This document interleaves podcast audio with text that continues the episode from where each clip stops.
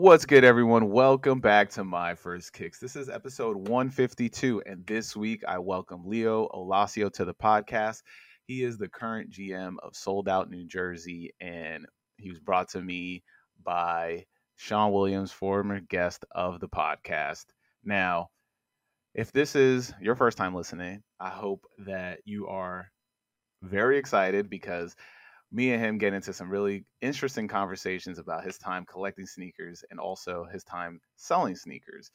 We talk about, you know, the the age of the dunk exchange and which I talked about on Twitter recently, including sneaker pimps, which was one of the craziest conventions I've ever been to in my entire life.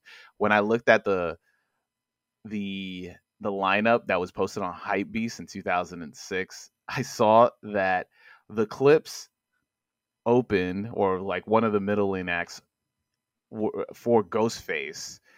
And I mean, I remember going to Sneaker Pimps and just pulling out my black book so that Futura can sign it for me, which is an all time, like one of my favorite artists of all time. So it's very interesting how this came full circle with Leo jumping on the podcast and getting the chance to talk kicks with me. So, very excited to jump in to the episode and give you his stories. He tells a really funny story about almost getting into a fight uh, on an army base, very similar to Morgan. Uh, Morgan's time because Morgan is very aggressive, if you can tell on his last episode. But I hope you guys enjoyed kind of the break to an interview. I want to say it's a break to the interviews that I've been doing every week when I had Morgan on to talk just my time at ComplexCon and dissect his trauma. And we trauma bonded. So I think we're closer. So as I progress and grow this podcast. I hope you give a give a listen to his podcast, Soul Brothers, and now on to where you can find Leo. You can find him on all social medias as at Leo L E O dot O L A C I O. Hit up if you're in New Jersey. Hit up Soled Out New Jersey. Uh, he has a, a table with deals and it's ever rotating, so you can get some steals. So it's you know you get a high chance of just trying to get some dope just for retailer lower. So that's pretty cool. And also check out his podcast. He he has a podcast called Buy Sell Talk, and I think that's every week. But it's really cool. It's really interesting. You know, you get a little bit of the side of the the reseller side, and also just fun stories from people buying sneakers. So very interesting. I hope you guys check it out. Hopefully, I can be in on an episode in the coming future. And you know where to find your boy. I am who is Haas on all social medias. Follow the podcast at My First Kicks Pod. Follow the podcast on TikTok at My First Kicks and also on YouTube at My First Kicks. I've got the ability to go live now on TikTok, so pull up when I'm when you see that that that red circle bling uh, blinking. Also, Sunday, I'm announcing it this week, and hopefully you will listen to this because I am going to put a lot of work into this. Sunday, I am doing a sneaker of the the year show with AD Sneaks and a special guest. Uh, the shoes behind me are a big hint. So please tune in.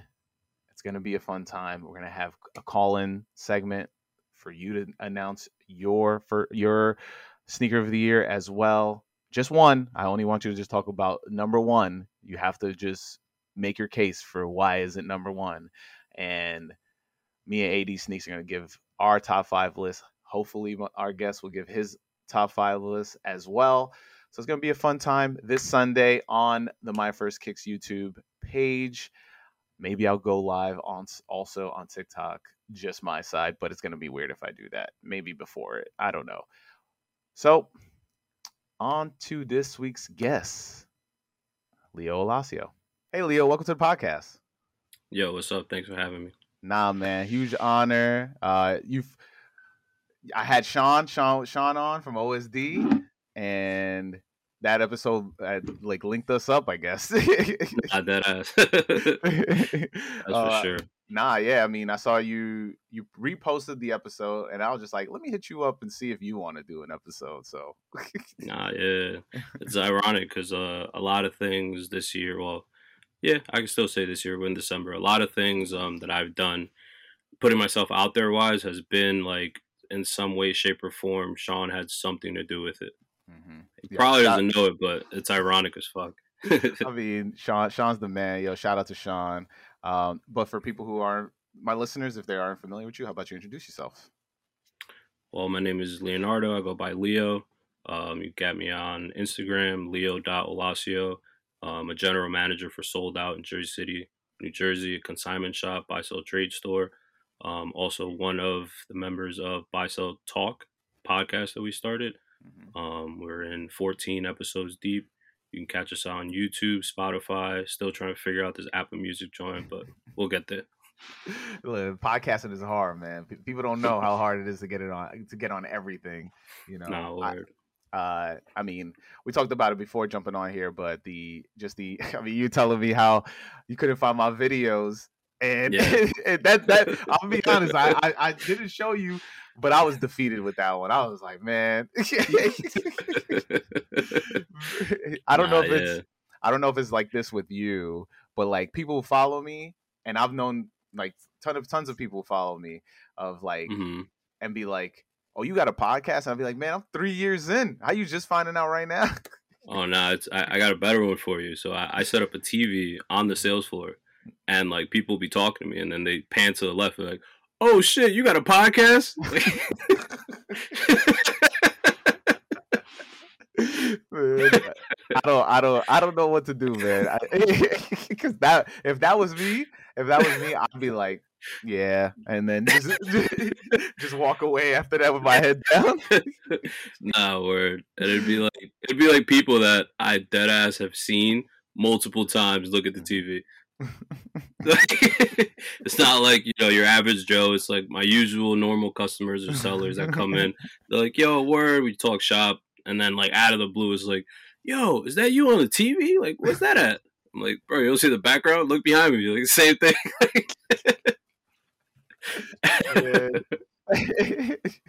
I'd be so upset, man. nah, yeah, I take it with stride because I feel like I'm a nobody to begin with. So the fact that you can look to your left and see me somewhere, is like you know, it's a blessing. Look, I mean, the you, I, if you want to stay humble, you can stay humble. I think being a shop owner of any kind is is hard as hell. You know, I mean, we we're growing, especially in this age right now, where it's just like I think all the the the pandemic store owners are are kind of slowly getting getting out. You know, but the the people that stay true are are staying in. So it's definitely. I mean, I think it's you you got you gotta you gotta get your flowers where you can. You know. No, for sure. And I mean, like, I think you're. I don't know how you looked into the future, but um, currently I am not a part owner. But um, we are looking for a new location for expansion where I will be coming in, hopefully as a partner. So um, until then, uh, it's funny because I started out as a consigner um, Mhm. up front with Soled Out when they like second year in at their uh, second location, and then um, more towards uh, right after COVID, they were going to expand into a bigger spot, and then they didn't really have the setup or the infrastructure to run a bigger store and what it Mhm. is today. So they brought me on to pretty much like run the the sales floor and aspect of a resale of a resale store, if that makes mm. sense. No, yeah, yeah, that totally makes sense. I mean, I don't know, because like out here in New York, we were. I mean, the, my my closest example is probably this store called a sneaker store, a sneaker store, or a sneaker story, a sneaker store, I think it is, mm-hmm. and they opened one near me, and they opened it like right before the pandemic, and then pandemic mm-hmm. happened, and like you know, I'd walk through and, and see what's up. Nobody's buying anything in there, and recently I just passed in there, and they're gone. And Yeah. I was just Nah, like, yeah. it's wild. Yeah. Yeah, there's a lot of a lot of people like that. No, yeah, for sure. The I mean, you you know, I think what you're doing now though, like you're you know, you're you're bringing in an atmosphere around it, like Syndicate. Like I had Chris on, and Mhm. I think I think that being able to build community, like when you do your fr- your free sneakers and stuff like that, Mhm. like that shows that you're not just here just to take people's money and just Yeah. that's it, you know. And I think that that a lot of that is what helped build sneaker culture in a whole in the beginning and Yeah. n- now that you know a lot of the people like i always like i think the way that sneakers is going now is the, the people that were in the mm. culture during the height of like the pure culture of sneaker culture are in positions to bring back like the true Yeah. form of it you know like like there's people in nike trying to push and, and bring up bring back that feeling of yo that excitement you know? And store mm-hmm. owners alike where you know you have people that are trying to bring back boutiques or like concept stores and you know building community around consignment shops like I mean, that's what Flight Club was in the in the early aughts. Like you would go pull Yeah. up, and everybody was talking to each other. You'd be like, "Yo, man, I want these," and then somebody pull up and talk to you, and be like, "Yo, man, I, yo, you didn't try to get these when these when these drop." Like that's that's what's missing. Nah, word, yeah, yeah. Old. That's probably like it's actually one of my um my uh first sneakers uh answers Mhm. is uh one of my first like SBs that I bought was from Chris at Flight Club at uh on Green Street. Oh, shout out, Um, shout out to Chris. Yeah. But before before you before you jump into, into that, let me ask the question, and that question is, what's your first kicks? What's that first pair of sneakers you absolutely needed to have? So I'll answer it in three parts, Mhm. um, and three questions. The first sneaker was uh, the Grant Hill Twos, Mm-hmm. and uh, I was about, want to say they came out what 1992. I was Mhm. two years old. I don't know how or why. My father told told me the story. Got uh, rested dead, but um, he would tell me that like pretty much my older brother had the the black and white pair, Mhm. um, so I wanted the white pair, and I just like would annoy as a two year old would annoy this man until he bought him, and he bought me. He ended up buying me like a full size run, so I had What? like the same pair of sneakers up until like the age of, I think like six. That's wild, yo. size So that's why- So that's why I remember the shoe, Yeah, like specifically. Like obviously at two years old, it's like get out of here. Like who remembers whatever they were wearing at two? But like Mhm. I wore that shoe from like two to six, and it was nuts. and like Grant Hill was like my favorite NBA player at the time. Mhm. I always went against the curve. Everybody was like, you know, bigging up, you know, Michael Jordan in the early '90s and stuff like that. And I was always like, eh, I don't know, I'm gonna go this way. So like, you know, once I started tuning in and actually figuring out what football, basketball was, I started like watching um Grant Hill a lot, and I think it it steamed it stemmed off of the uh, the Dream Team because Mhm. that was like the first exposure that I had um, to basketball, and then from there, like kind of like you know his way of playing stuff like that. So yeah, that was the very first sneaker apparently yeah. that I wanted, I needed to have. The Mhm. second sneaker I would say that I needed to have as as a later teen years was the uh, Air Raid Two, oh the yeah, uh, black and white with the blue, um, with the two blue uh, what you call it, two blue straps. hmm Yeah, I needed those for outdoor purposes only. outdoor purposes only. Where where I mean, did you spend your whole life in New Jersey?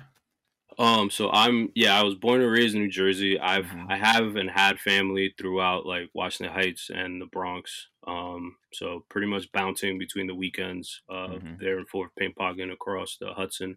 But for the most part, I've been in Jersey. After um, after high school, I joined the Marine Corps. and I was out in uh, North Carolina for seven six years. Mhm. Um, and then came right back to Jersey. I mean, thank you for your service. That's one. Uh, Uh, word, word. The the like the air raid air raid's fire in my Yeah. opinion my favorite is the i don't know if it's called like the black history month one but the one with like it's black with the like i want to say The world like, peace. yeah the world peace joints Yeah, those i love Yeah, the black and those. grays. Mhm. Yeah, those are sick. those yeah. those are amazing um and i mean i don't go to jersey out much at all so you definitely, definitely, definitely a, a weird melting pot if, if uh, that makes any sense. I think the last Yeah. time I went to Jersey City specifically, uh, I had a friend that lived out there, and I just remember the pizza shop on the corner. Like it was like this guy, he kept trying to clean. He kept begging the owners to clean the front of the pizza shop so he can get a, a slice, get paid in a slice of pizza. And he was, Mm, just, yeah. he was doing that for like hours, and I was Yeah. like, "Where are we?" nah, yeah, everybody's got a hustle mentality in Jersey. I'll you that. yeah, And I mean, but but back to to the air raid twos, right? You so you were in high school at the time. I was in this was what 2002, so I was like in Mhm. the seventh. I was in Seventh grade, late, yeah, late late grammar school. hmm and and like, what'd you do to get those? So I had this thing where it's like I would get like you know breakfast, breakfast, and maybe like you know quarter water lunch money. Mhm. So I would literally just like hold off on the breakfast and quarter water and just like go halvesies with my friend walking out to school and like you know just tuck that in. And then like when it came time when they came out. Because obviously back then there was no like real release dates. It was just Mhm. like, yo, like, you know, they put up a banner or something in the store and it's like, you know, you got hyped up. And then eventually after, you know, your 46th visit, they're finally on the shelf. yeah, So once they were there, I ran home, uh, sort of like I did uh, at the beginning of this interaction, and and pretty much you know begged for the difference, which is Mhm. probably like thirty bucks or something by the time they came out, and uh, I think like went to like the local non GameStop and like sold off a couple of like games from PS2, whatever system that was out that you wanted to and have these bad. Yeah. Nah, yeah. Because like I don't know, it was like it wasn't about fashion for me. It was mm-hmm. more of like on court fashion because I used to play ball. So it mm-hmm. was like blacktop fashion. So it was like I needed that shoe to like once like you know what I mean. Hopefully I cross somebody up. Last thing they see is that blue. the blue, blue, the uh, blue the straps. you just want them. You just want the the, the myth of the blue straps to, to, to, to go around all the schools. Yo, you gotta Yeah. watch out. There's this kid with blue straps, man. Be nice. Oh, yeah, man, that was my shit. And then um, it wasn't uh wasn't until later on I figured out that you know once you know you start to get the history and the knowledge behind sneaker that actually Tinker Hatfield was uh pretty much the creator of that Mhm. silhouette. So kind of understand why you know I wanted it so much. no, yeah. I mean, shoot, the love for that shoe. I think it needs to be. I'll, I'll take a retro of that shoe any day right now because No, I think I. I missed out on the last one, and I know that because I know they brought them back in the in the Charles Woodson colorway. I always call it call it the the Raider colorway. That um, yeah, and I I wasn't a big fan of that, but like I, if you give me the white and black, like those they had the red the red straps and then the blue Mhm. straps. I probably Yeah. one or the other because no word. yeah.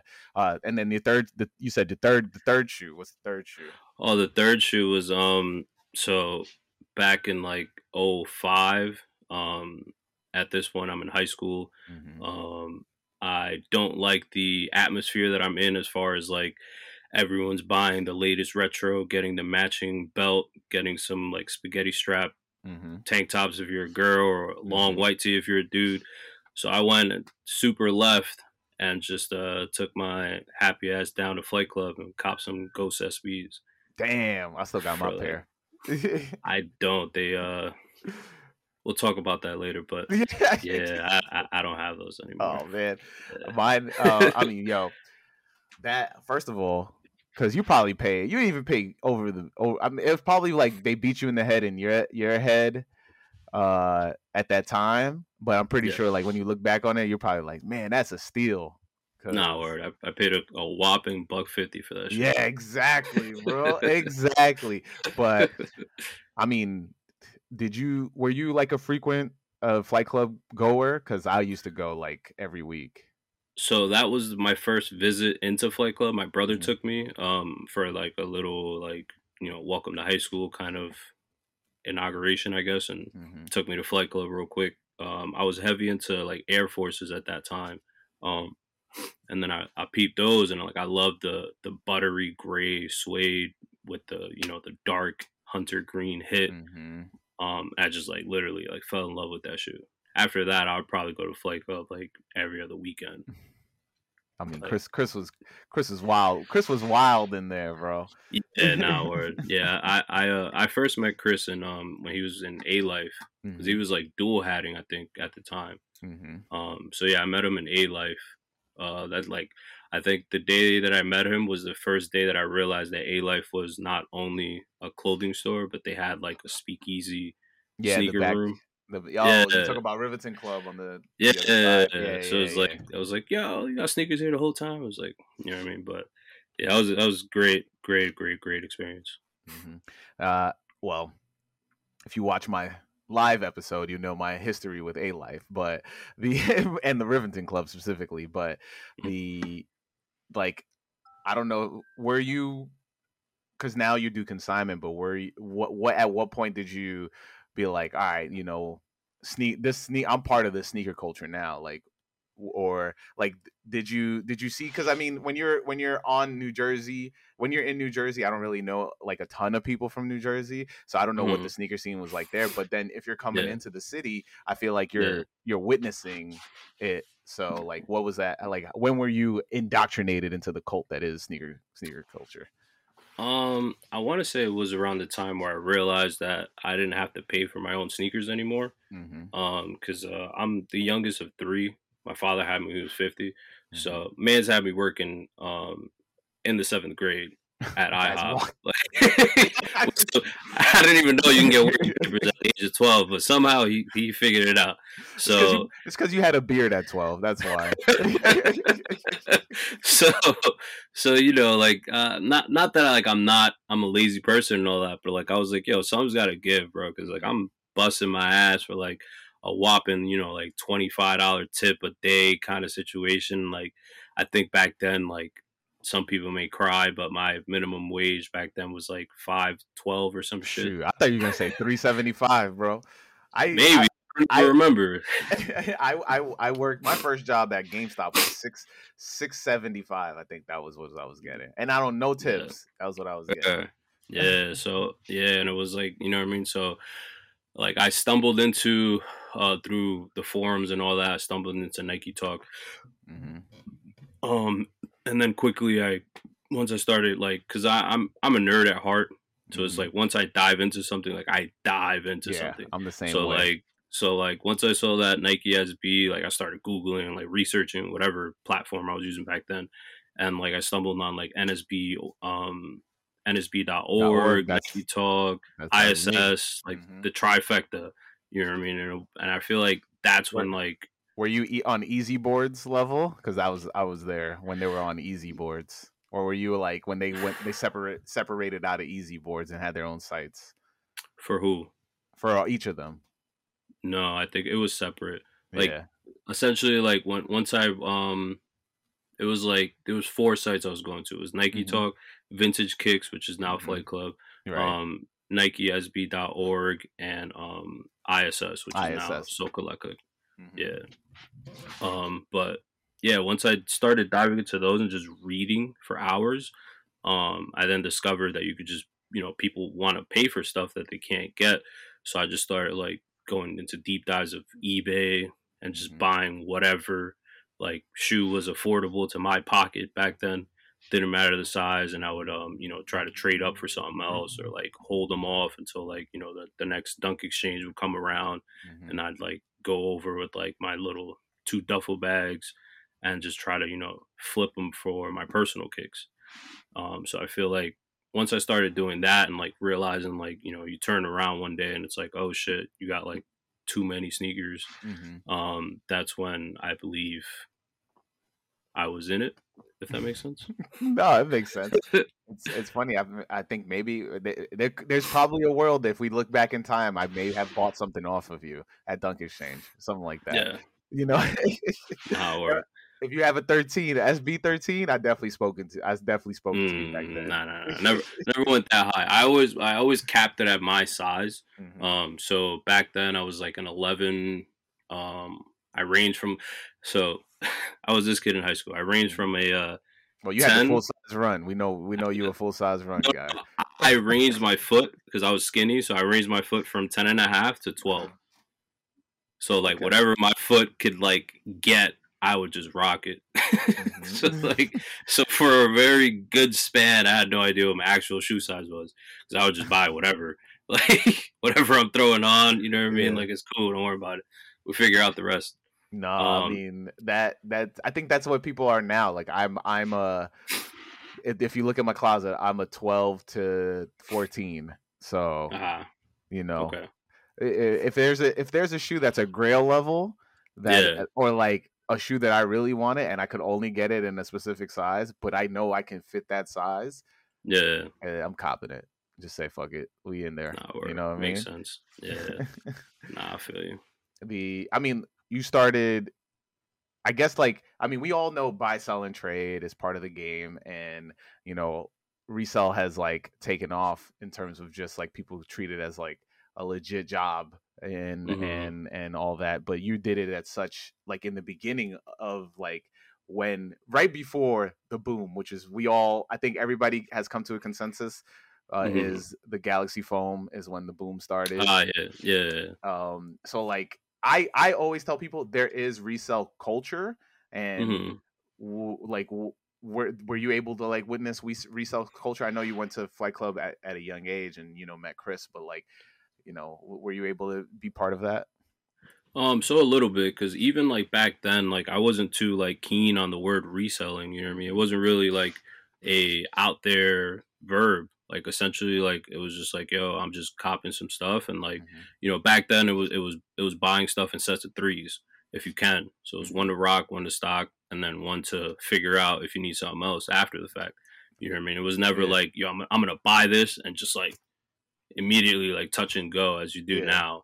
Um, you know, it was more so like, you know, I'm gonna build something and then hopefully, you know, if I can get something else, um, then so be it. But if not, then mm-hmm. this is, you know, this is part of my collection. Yeah. So that the the I, I was never fortunate enough to ever be in rock rock one to rock one to stock. So I definitely yeah. wasn't fortunate to be one to rock one to stock one to to do whatever I want with. well, I, I think I cheated because I had a my, my my older brother is like three years apart from me, um, being older. Um, so like essentially, like anytime he would get something, I'd probably wear it twice, and then he'd realize I'm wearing it, so I'd have to like buy my own before we start fighting. Uh, so it kind of like it kind of became a thing where it's like, all right, I guess I'm gonna have to go buy this shoe now, mm-hmm. and like not replace it, but like sort of like show that I have my own before, like you know, and vice versa. Like he, there's countless of shoes that I can count that like are completely destroyed because he decided to go play, you know, like fucking manhunt and whatever the hell. Damn, remember manhunt? Yeah, that's wild. that's wild. You, I mean, definitely talk about your brother because the. I mean, I grew up. I'm a, I'm a I'm an only child, so like I don't really get a lot of that. But I love when I get to hear. I mean, I don't know if you ever saw mid '90s, but the mm-hmm. whole mm. the whole premise of or the whole thing is like living life through your older brother's eyes or you know getting passed down stuff and um like what did he put you on and and how much of that is like influenced on you especially to this day so i think um three things my brother made me was a steelers fan mm-hmm. um he made me like care about sneakers because mm-hmm. i would just buy them you know I, I would get not saying i come from you know spoon fed, you know, silver spoon fed, but I would get like the three pair a year kind of situation. Mm-hmm. So I kind of like gauged my wear to like three pairs. And like by the time, you know, year two came around, I had now a basketball shoe, I had a going to school shoe, I had my Easter Sunday shoe, etc. Mm-hmm. etc. So like he kind of like showed me like, nah, bro, you should probably like take care of all of your shit all together. So all these can be, you know, whatever the hell you want. And then the third thing, which I think he stole from Fabolous, was he always taught me to like get dressed as if you're gonna run into your ex.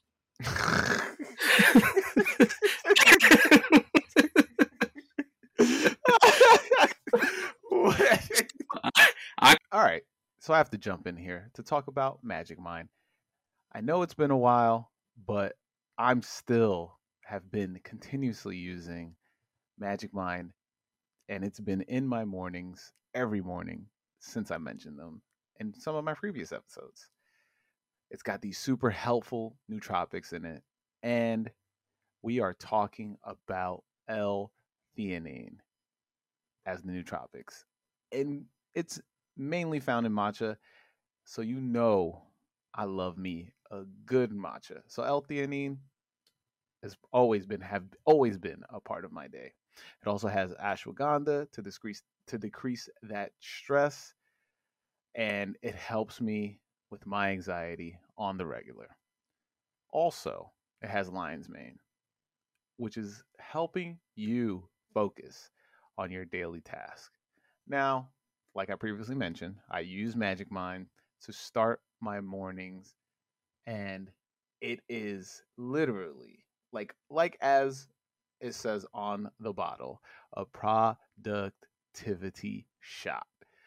Like one of these just helps me start my day and if you're into coffee, it'll help you just hold on to the caffeine that that coffee gives you. So you don't need extra cups after one shot of Magic Mind and a cup of coffee. Now, if you notice, I'm amped. And that, is because I took a Magic Mind this morning. And as you're watching this podcast or listening to it, it's helping me with my conversation that I'm having right now. I just found it really funny how Magic Mind Magic Mind found its way to me during my time at Complex Con. Like we visited a couple stores and they were sitting in there in the refrigerator that I had to call it out to the shop employees, which looked at me weird, and of course my friends that were with me. I had to tell them I take Magic Mind and look, it's right here. So, what's really cool because of this, you notice that Magic Mind is starting to pop up everywhere. And soon you can find them in your local Sprouts farmers markets across the country starting in January of 2024. So, very soon. It's next year. So, make sure that if you're near a Sprouts in January January of 2024, of course, try a bottle and if you enjoy them, use my link magicmind.com slash kickpod and use the code kickpod20 for 50% off your first subscription for the next 10 days. And also, full disclaimer if you aren't feeling the magic, Magic Mind offers a 60 day money back guarantee. Now, that's only guaranteed if you're using my code from my link. So make sure if you want to give a shot, pun intended, to Magic Mind, give it a shot by using my code kickpod20 at magicmind.com slash kickpod and check out and also join me and Magic Mind today. Could be going to like get the groceries out the car outside. I'm fully kidded. Like there is no time where I'm like, down, you catch you slipping. Yeah, nah. Imagine back then there was no type of you know what I mean. All you had is a flip phone, and uh-huh. most of it was a Nextel, you know, pager. It wasn't mm-hmm. really a somebody's trying to paparazzi moment on you, but yeah, nah, you catching me slipping that is great. I wish I had that because I, I mean, I even had a, a moment where I was rocking uh, windbreaker pants in high school, and mm. that's a no go. I needed, I needed an older brother. I needed. Nah, a, I wish if, if, I could go back in time and be my own older brother, I would have been. You know, I would have, I would have helped myself out. I'd be a lot more flyer now. Nah, facts. but the, I mean, that's great. I mean, that's fire. Where did, I mean, where did he learn that? And then why, why do you think he needed to tell you? Um, so I think he just learned it from like hip hop culture, you know what I mean? Like he mm-hmm. grew up on like Ice Cube, like NWA and like fucking Run DMC, mm-hmm. you know, Tribe Called Quest, stuff like that. And like he would always see the visuals on like video music box and, you know, the, the BTs and the, the TRLs of and whatnot and stuff like mm-hmm. that. So like I kind of think he just took that in and then probably, you know, obviously his upbringing um with like his actual like not street culture, but like you know his surroundings, his schools, like mm-hmm. peers and shit like that. And then like I would always either try to tag along with him. You know what I mean? Because he's with the cooler kids. You know what I mean? Like I, he's with the you know the varsity teams and mm-hmm. whatnot. You know, I just trying to like fit in type shit. So I feel like I kind of like leached off of it. Um, I would say like ninety percent of it was him actually like trying to show me because like we come from a like you know immigrant background where like they're asking us like you know like why are you why do you need two hats? Yeah. They're, they're, they're both yankee fitteds like sit your dumb ass down somewhere like you know what i mean? So like it kind of, it kind of like took me under that that wing so to speak and just I, like made sure i wasn't ever like caught lacking. Nah yeah i mean that's fire. The i mean you touched on it you know coming from immigrant family like i mean my mom would always tell me be like you have a shoe store in your closet you know what are you doing with them. So i'm i'm curious how far did he beat them down so that you got an easier easier way to have it? Or like was you still still battling against them being like nah you know like we need more extra pairs? Nah so like um like growing up you know we would always be taken out together to get clothes. It wasn't until he was too cool for school that he actually got you know money at the crib and then go figure your life out. But for the most part like we would go shopping together um, up until like I was at least teenager esque. Um, and then after that, he would just take me type shit. So it's mm-hmm. like, you know what I mean? Like, I feel like we always, for the most part, shop together. Um, so it was always like a, it kind of turned into like a, a team type of thing where it's like, yo, like, you know, these retros came out, but, you know, fucking Kobe Air Forces just came out. Them shits is fire. Mm-hmm. Yo, I'm gonna get the Air Forces, go get these. Like, you know what I mean? Like, to everyone to you know my family my parents and stuff is like oh like two kids two shoes word like good. Like to us it's like yes we got two shoes like so it was great. Yeah. nah man that's fire. I mean being part of a team especially at, like when sneakers when it comes to sneakers yeah. Nah yeah. yeah. The i mean it, it like were you i mean you talked about you know cobbling kicks eh, with your brother but like were there any like crazy storyline like you were you on a crazy line one time and it just broke out nobody got nothing um so i wasn't a part of that era uh mm-hmm. gratefully um by the time that started happening i was either like um not shopping as frequently in mm-hmm. stores or i just wasn't here anymore because like um i joined the military in 2010 i didn't come back till like late 15, early 16. Mm-hmm. So that big, big old gap is when like shit yeah. started to get hostile. You know what I mean? Like, mm-hmm. I think the crazier line that I went into where it was, you know, ridiculous, but I still managed to get a pair was, excuse me, the um Alife dropped the Nike Yeezy. Mm-hmm. Um, the I call it the blink, but it's not the blink. It's the um, the fuck is it? The uh, Zen. No, no, no. It's it's a black pair, but it's blink is on the twos. On the mm-hmm. ones, it's the I can't remember it right now. I'm I'm fucking drawing a blank. the you said the black pair? Yeah. Uh, solar red. Solar, yeah, solar red. Yeah. So like I always get confused. Well, to this day, even because like of uh, red Octobers and then like mm-hmm. solar reds, it's like bros or blinks. I don't know, whatever. Like I grew up as like you gave it your own name and you just rent with it type shit. Mm-hmm. Like other people picked it up. If they didn't, then I guess whatever. Um, yeah, so I, don't I, don't even don't even tell don't even call a Bred a Bred uh a Bred four Bred four. They'll come at you, bro. yeah, when I grew up, I was a black cement four. so, so yeah, I stood in that line, and that line was nuts and horrendous. But I somehow slipped out with a pair. You know, it, that was kind of chaotic. It wasn't as mm. chaotic as like a pigeon release or something like that, but it was pretty chaotic. You know, people pulled out knives, motherfucker jumping out of cars at like store opening, and you're like, "Yo, what the fuck?" Is like, "What the fuck? What?"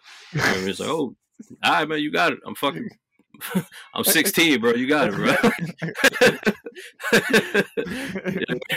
but um, the craziest, like the craziest lineup I've ever done was uh, in high school. Mm-hmm. I skipped class for three days, and I lined up for um, what the dunks.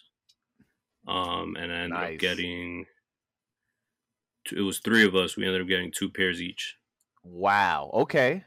Yeah. Excuse me. I should have known you nah, back then. Yeah, so like it was crazy because like it was like snowy shit like that or whatever, and like mm-hmm. we we ended up paying um crackheads at Wendy's or excuse me McDonald's to like hold down the spots because back then it was before the yo that's my chair era. It was Mhm. like nah, bro, like you you go over there somewhere era. So we had them, you know, hold down the spots where we go like fucking bird bath in the bathroom and like you know Mhm. get some food or whatever. We come back with like twenty dollars worth of food and they just be on their merry way. And then like on release, I think we each paid them like forty bucks to Mhm. like stand in line and like you know get the get the item and then give it to us around the corner so shit didn't get clipped. But yeah, it was like three days, three That's days, two nights. That's fire, first of all, because Yeah, well, one, I wouldn't, I couldn't do it. I hated camping out, and then doing it for multiple days, and then also getting the what the dunks. Yeah, I mean, I hope you Nah, hold, that I hope you hold on to them so recently. nah. It's, uh, again, it's part. It's part of that. It's part of that. Uh, that tragic story I'll be telling sometime soon.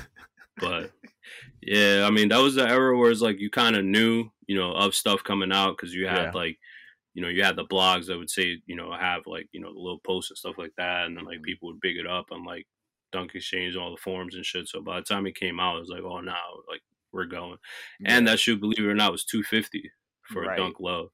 So Mhm. that shit alone was steep. yeah, Yeah, I so you had to you had to come correct. yeah, and I mean during that era, I think that's when like shops were like, oh, okay, we need we could make a little bit of chunk of change on this.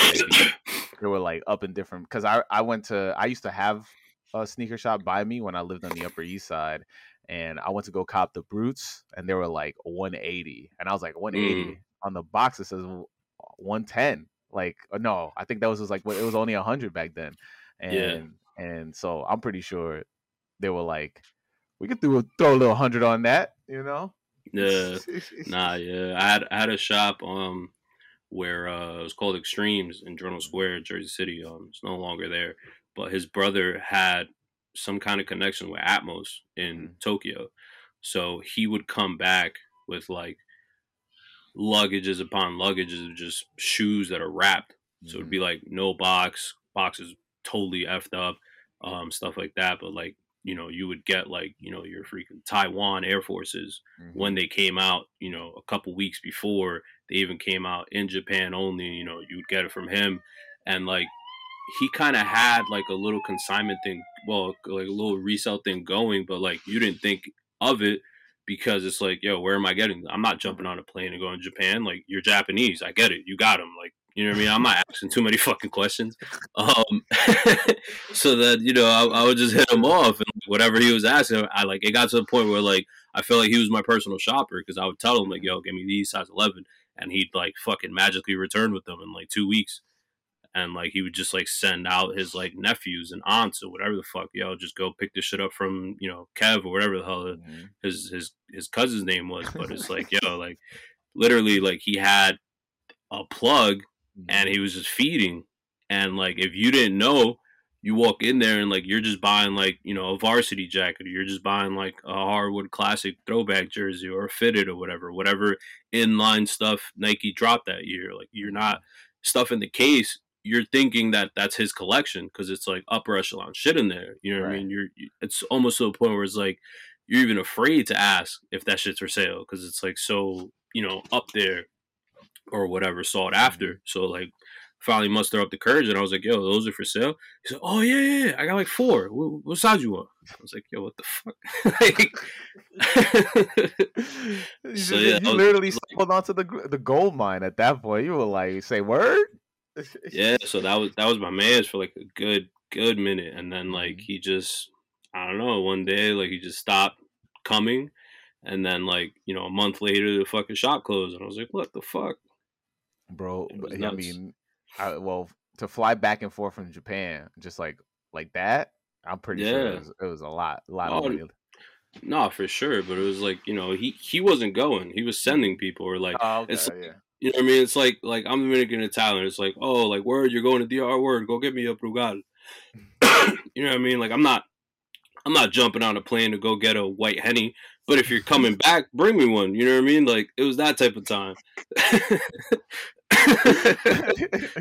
I mean, there was a racket for white henny around here for a while, bro. Tri-state, no word. Yeah. tri-state was like, "Yo, man, I got a cousin going, uh, yeah. you know, to DR." You know, buck twenty, buck twenty. there was a, there was actually a Dominican dude. He still has the shop, but. I don't think no one stole them that uh, Hennessy, you know, released the way Henny in, in America. but he would he would buy them and then just sell them in his shop. like, yeah, how you resell? Oh, you can't get this here. I mean, no, I'm pretty sure we can get this here now. oh, Papi, Papi, no, that's white Henny. That's white. it's Henny. It's Henny San Blanco.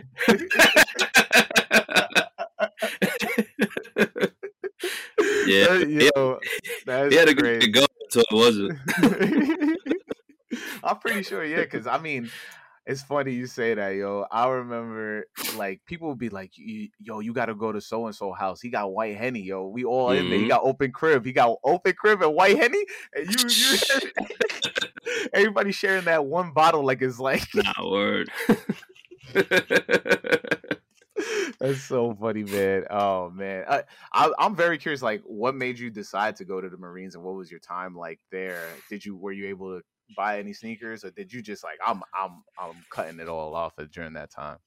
So, ironically enough, I joined the military. Um, my cousins and uh, close friends were in the military, mm-hmm. um, either in the Navy or Marine Corps, blah blah. So I actually went to try and, and this is probably going to be the the one uh one thing you can cap, and it's like, is he lying or not? So I went to, to the recruiting station and I was trying to like go full force and trying to be a Navy SEAL. Um, you got me. You got my mind racing. so I'm over here thinking he's like he's gonna be like. So I go into the recruiter spot. Yo, they just made me a captain. nah. So I went, I went, with the full intentions of like trying to join the Navy. Uh-huh. Motherfuckers was closed, and the only nigga open was the fucking Marine Corps. So I was like, all right, I guess we're going over here.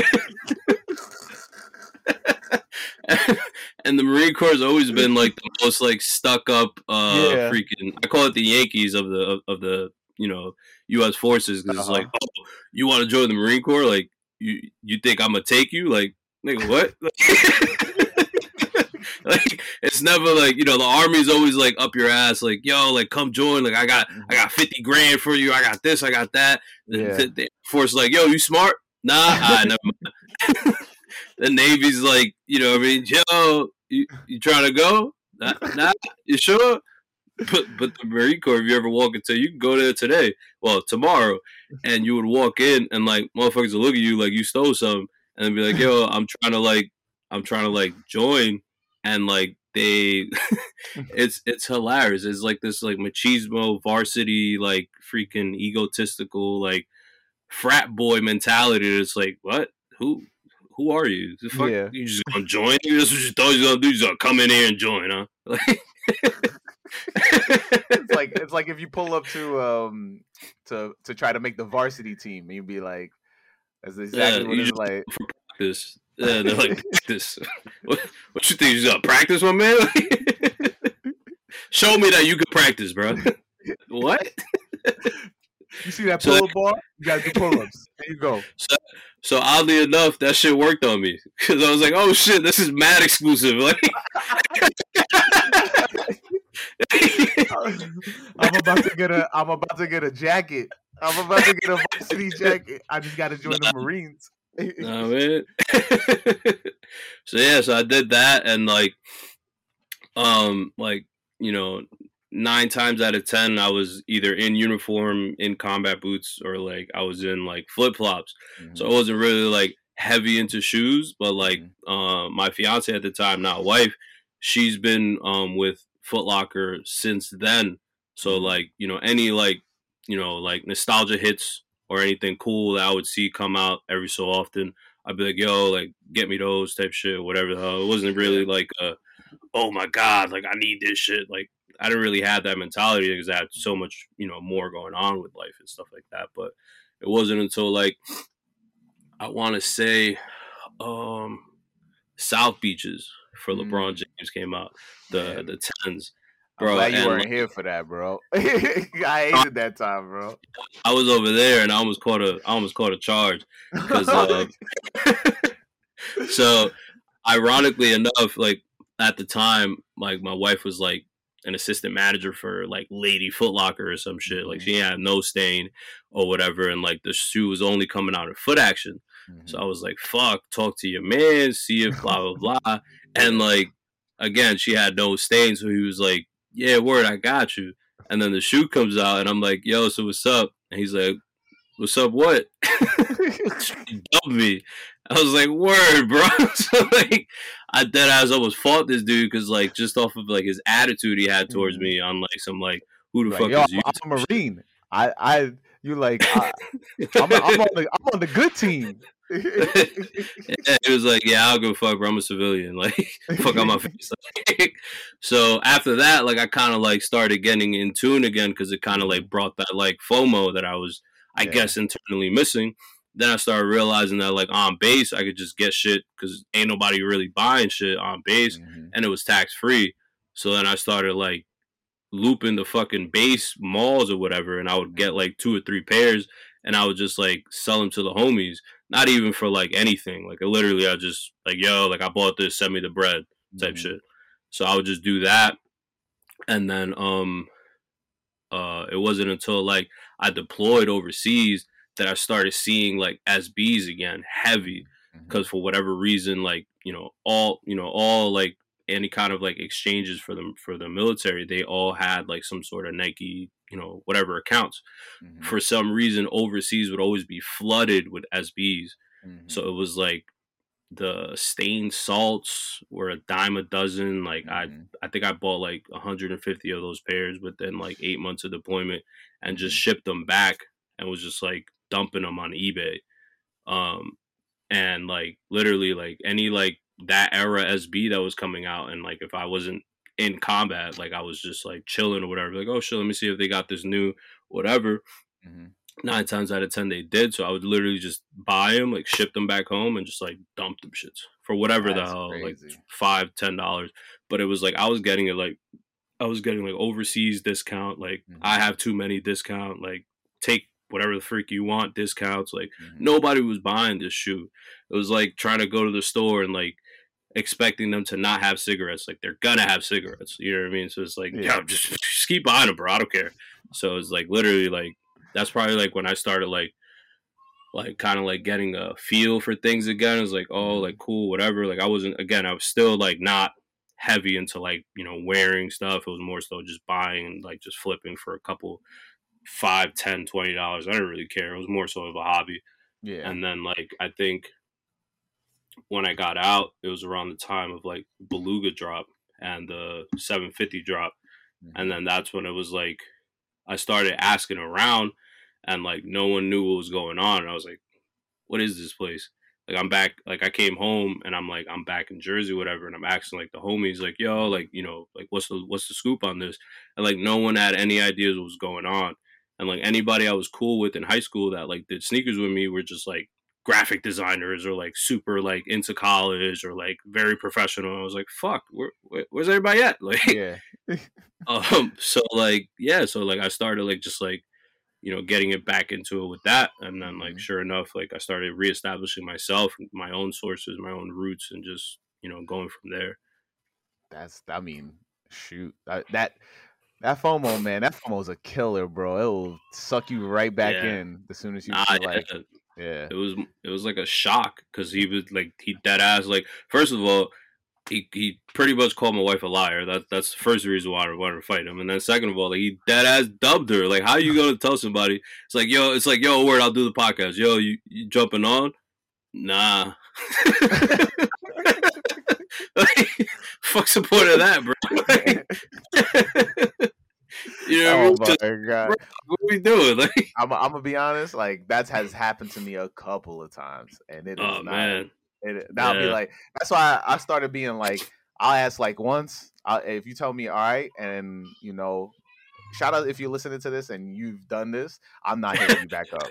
like that's, that's, what it is. I'm not chasing nobody. All right, like nah, word. Yeah, yeah, that. But I mean, like just being able to. I think it, I think what probably left you with such sour, like a sour feeling, was like you thought you were good to go. Yeah, And- like I, I woke up, it, you know, yeah. I woke up store opening. Yo, I'm gonna get, I'm gonna take a shower. I'm gonna, I'm gonna go get some, we'll get some Waffle House. I'm gonna bring some for my man's just got me. You know what I mean? All I gotta do is walk right? Mad nice, and he's like, "Nah, I don't know what you talking about." Waffle House. I eat that shit every Tuesday. Nigga. Fuck out of here. you, you Aw, about to you about to make the place look like a Waffle House real quick. so to backtrack, um, Uh-huh. you wouldn't you wouldn't know to answer this to, to ask me this question, but um, So um, right before I went into the Marine Corps, again, I was the youngest of three. So by the time I joined the Marine Corps, I was the last cub to leave the household. Mm. So my parents at this point are like in their 60s, you know, 60s, 40s ish. And I got hit with the, yo, my mans, I don't know if you know, but you about to be gone for a while. and if I move, none of this shit going with me. So, like, they literally told me, it was like, yo, like, I'm gonna be honest with you, like, you know, if I can't reach your brother and, you know, you can't get to the phone because you're in the middle of fucking life, you know, like, I'm gonna just ship this shit out for free to, like, your cousins overseas type shit. No, oh my god. So- my heart right now. Nah, so it's, it's worse than what you expect because you expect them to actually, you know, ship it. Uh-huh. I instead scared sold my entire collection of like Oh 500 plus God. pairs uh for like less than 40 grand. You had some Yeah. crazy stuff in there too, bro. Nah, yeah. Yeah. I and and what's even crazier is that like two things in life happen, right? As we grow older, we realize that MySpace is fucking you can't get any photo from there, right? Mm-hmm. And that was like the main source of like my growing up era. And then my second source was Photo Bucket. Mm, yeah. can't access that either. So They're all gone. content, all that material, dunzo. So I, I could literally be telling you the biggest lie in my life right now, and you wouldn't even know it. I can't prove it. I mean, listen, you named two very viable places that only people that post on there frequently Yo, would was- name them. So yeah, bro, it was nuts. So I couldn't. I, all that shit was Scared- gone. Like scared mean, sold, bro. Scared, Scared soul is sold. crazy, man. Yeah, like I, I- I probably I probably got a good chunk off at like the next the last dunk exchange I went to, but like for the most part, like I never was had the brains enough to gather folks around and like get a table. I was always that schmuck that would just lug around, you know, JanSport duffel bags and Nike duffel bags and whatever the hell I could bring. Um, so if I couldn't carry it and I wasn't selling it, so pretty much like everything else I scared sold online or just did like random 3 a.m. meetups at like Union Plaza or whatever the hell. Um, Crazy. crazy. so so you know, like it, it was it was pretty it was pretty bad and like to this day my mom would tell you um because uh, she still lives with me Uh-huh. um you know she'll tell you like you know like damn like my bad.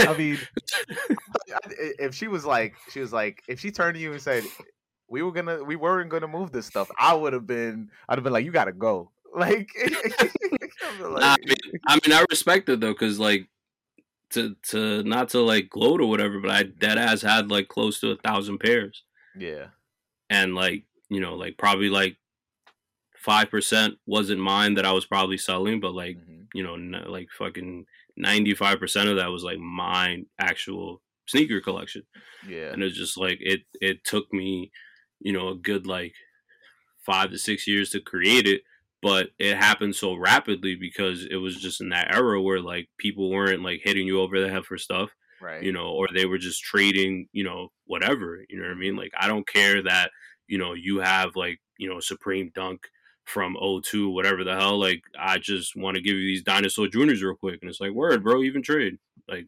type shit. It wasn't really like oh nah bro but these are like you know how, how many hours i sweated for this shit? Like nobody care about that shit bro. If you got it you got it. You don't you don't. Next person. Yeah, like it was too like it was rapid in the fact of like there was if you know where to get stuff, there was Mhm. plenty of it around. But if you didn't know, you know, obviously it was scarce at the same time. Right. Yeah. So, I know, mean, do you like what happens when a shoe that you that you panic sold it comes through into the store and you like you gotta hold it in your hand like are you um, are you having a nervous breakdown like what's happening no i mean like like to be honest with you like i can i can gracefully say that i haven't like paid resale the last shoe i paid resale value on was like the Sean Wotherspoon. mm-hmm. and that was just because i was like in meetings i couldn't follow a fucking van around mm-hmm. and like it was like, yo, like I missed the fucking Kith drop and that stupid little van shit. Then they mm-hmm. came on on SNKRS and I missed it, so I immediately bought them shits on. I don't know if it was Goat or StockX, but I immediately bought them shits there for five hundred dollars. I was like, yo, like I'm a size twelve, like I'm gonna just do it. Fuck it, I got bread, you know, mm-hmm. whatever. And ever since then, it's like I've been in the space long enough that I know that I don't have to pay for stuff anymore. Mm-hmm. In the sense of like, you know, I could always trade for something. So right. I have that mentality where like I have a set number in my head, and if like I need something else, I gotta get rid of something. You know what I mean? Mm-hmm. Whether it be like you know a KAWS collectible or a painting or you know a print or something, or just like three shoes that haven't seen my foot in six years type shit. Mm-hmm. You know what I mean? Like I just kind of like just let them go. So yeah, I, I feel like I feel like the biggest thing that has humbled me and like has kept me at bay is that um, I follow what I call the boomerang effect. Mm. Like even if I let something go, because like I don't know, whatever, like my daughter sprained her foot and I gotta fucking pay for a cast, whatever the hell, like mm. the shit's gonna come right back. So I have no quarrels, no like, oh my god, I need this forever, like whatever. Like I do have like the only shoe out of my early childhood collection, you know, still with me, but beyond that, like anything else can go. Yeah. So, I I, I mean, I 100% agree with you with that because, I mean, everything is touchable. Like, it, yeah. you grew up in the era where it wasn't. It was like you mm-hmm. had to peruse forums, Google. Uh, no, you had to be on eBay putting stuff in the wrong name. You know, trying to find stuff, and now everything has become accessible. Everybody knows what everything is, which so it, yeah. one thing that it it makes it harder to find it at a price that you want to pay it for, mm-hmm. but it mm-hmm. also makes it like easier to find it if you do have the money, you know. Yeah, and for sure. That that definitely is i guess the luxury of it but that's what happens with when something becomes mainstream uh, yeah the, you know the the idea of just i mean i don't know if you could talk about it more of just like how sneakers is moving now but mm-hmm. the idea of just you know wanting to savor that moment of like oh I have my my I'm I'm trying to hold on to like this sneaker that I got when I was a kid, but I see that mm. the mm-hmm. prices are going crazy for it right now. Like, should I let it yeah. go? Do I need to let it go? Like that that whole yeah. moment. Like I think you're you're at you're literally the crossroad for some people in that moment yeah. too. So nah, yeah, and like I said, like anything newer, like I really don't care. Like I've I've sold and got back Chicago off whites. I've sold and got back, you know, um, I don't know, you name it. Like literally, I've sold it and got back if I needed it. Like I've sold and got back Union Black Toes mm-hmm. for cheaper than what I paid the first time around, type shit. Like, you know, so it's like anything older, you know, that's when it like it's not so it's not so much sentimental value it's just i know and like the knowledge of like oh like i'm probably not going to see another good clean, you know, splatter dunk low in my mm. size that's still wearable. So I probably can't let that go unless like I'm in dire desperation mode kind of thing. So like you kind of like prioritize your collection that way where it's like, yo, these came out last week. I can get them shits back 20 times full over, you know what I mean? Um, mm-hmm. if need be. But, you know, those older ones where it's like, you know, I'm still I'm still in, in the mindset of like like, you know, open up eBay and just type in like you know, I don't know, like freaking purple dunk low and just like scour through, you know what I mean? Like yeah. whatever's available. Like I'm not looking for like dinosaur junior. I'm not looking for like fucking De La highs. Like I'm literally typing in like 2003 dunk and like just looking, mm-hmm. you know what I mean? Type shit. So it's like, you know, there's a lot of stuff that, you know, in today's day and age, like you can't, you can't wear it. You know what I mean? Even yeah. with like I have a good friend of mine that I met over the years. Um, he's actually a uh, we're actually a drop off location for him. He restores kicks, mm-hmm. and like it's to the point where like I'll send him a picture of something before I buy it, and I was like, "Yo, can you restore this?" And like if he green lights it, then I'll you know I'll, I'll buy it. If he doesn't, then like I just can't. You know what I mean? And yeah. it's just one of those things where it's like it's it's almost like I don't want to frivolously just spend money just to say like, "Oh, hey guys, look, I got this."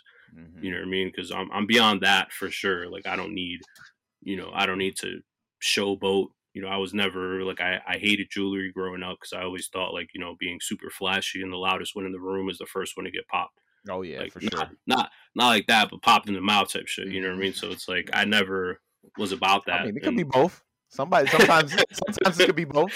you never want to speak that into existence, but no, it's like you no. know, but it's like you know I never wanted to be that guy. Like you know, mm-hmm. and if mm-hmm. it happens to be, then it just is. But you know, I'm not pushing that. You know what I mean? Mm-hmm. So it's like I'm not in the in the interest to please 20 dudes. Like I'm good at home. You know what I mean? Like yeah. So pause, I'm straight. Pause. Pause on that one. pause on that one. The, I mean, what is your emphasis into bringing you know community and helping other people, especially around you know Soled Out? Like what it what it, what do you get out of it and, and why you push push for it so much?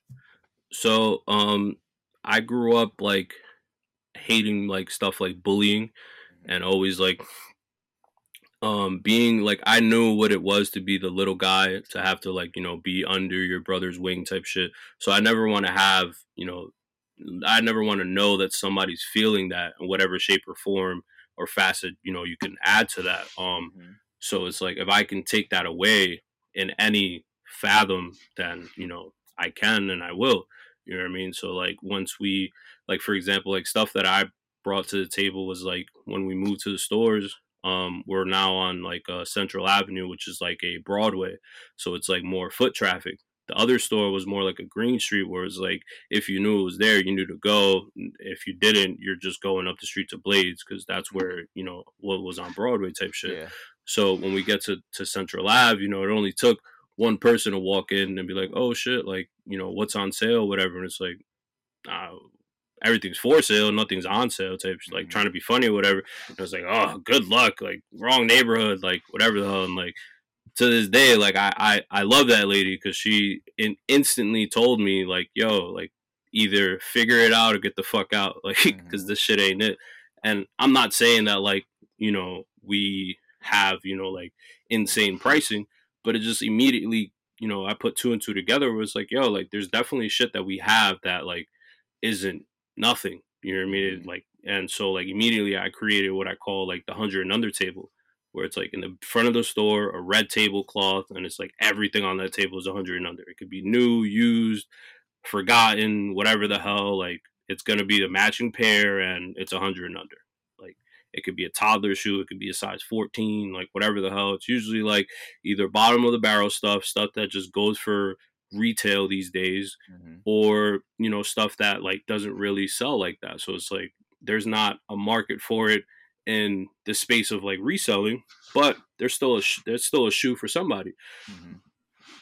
So you know you make you make sense of it and you just put it up and it's like yo whatever like you know I paid fifty dollars pay fifty five dollars. Great, have a nice day. Like you know what I mean. And it to the person receiving it is like, oh shit, I got this brand new fucking whatever the hell for fifty five dollars. It's crazy. That's under retail. And it's like, cool, man. Like I'm glad I can. You know what I mean? Like slap slap on the back type shit. And it's like mm-hmm. you get that a hundred times over, and it's like, yo, like you know, like it turns into like a more of a communal thing where it's like people appreciate that shit. You know what I mean? And I'm not doing it for like oh my god, like give me a hug, like here, quick, take a picture, let's get this photo op. Like it's just mm-hmm. like, bro, if I just have it, like why the fuck not?